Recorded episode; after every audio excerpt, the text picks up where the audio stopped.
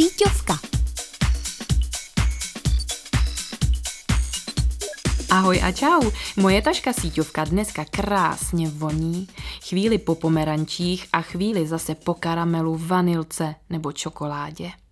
Tentokrát jsem pro vás v moři sociálních sítí ulovila krásné voňavé svíčky, které vyrábí devítiletá Lily se svou rodinou.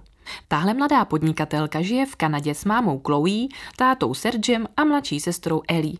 Její malá firma se jmenuje Lily Loose Aromas a stejné jméno má i její profil na Instagramu, kde měla v dubnu 2023 30,6 tisíc sledujících. This is me, Lily. This is why I left school and started my very own small business. Lily si s maminkou ráda každý večer zapalovala svíčky, ale brzy obě zjistili, že je z toho bolí hlava.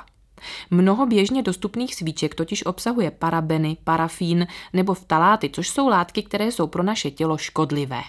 A tak se Lily rozhodla, že začne vyrábět netoxické, ekologické a udržitelné svíčky. Byl to zároveň projekt v rámci domácího vzdělávání během pandemie.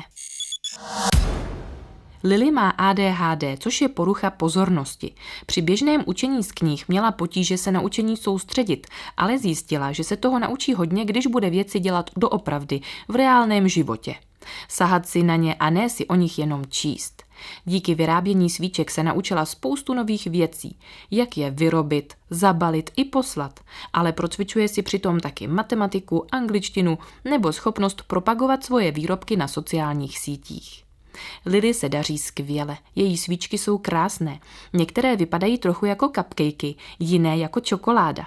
Jedna na sobě má nápis Birthday, je tedy speciálně k narozeninám.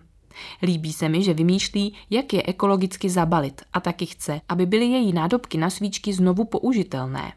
Se vším jí pomáhá i zbytek rodiny, takže na to rozhodně není sama. A co dělá Lily ráda ve svém volném čase? Ráda bruslí a cvičí gymnastiku. Tak co, už taky přemýšlíte nad svým podnikáním? Tak přemýšlejte. Zatím ahoj, loučí se s vámi Rašová Terka, síťová reportérka.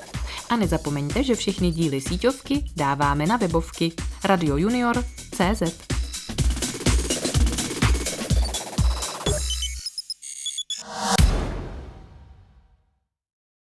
Posloucháte rádi síťovku? Podpořte ji do 5. června v anketě Podcast roku. Jak hlasovat se dozvíte na radiojunior.cz. Děkujeme.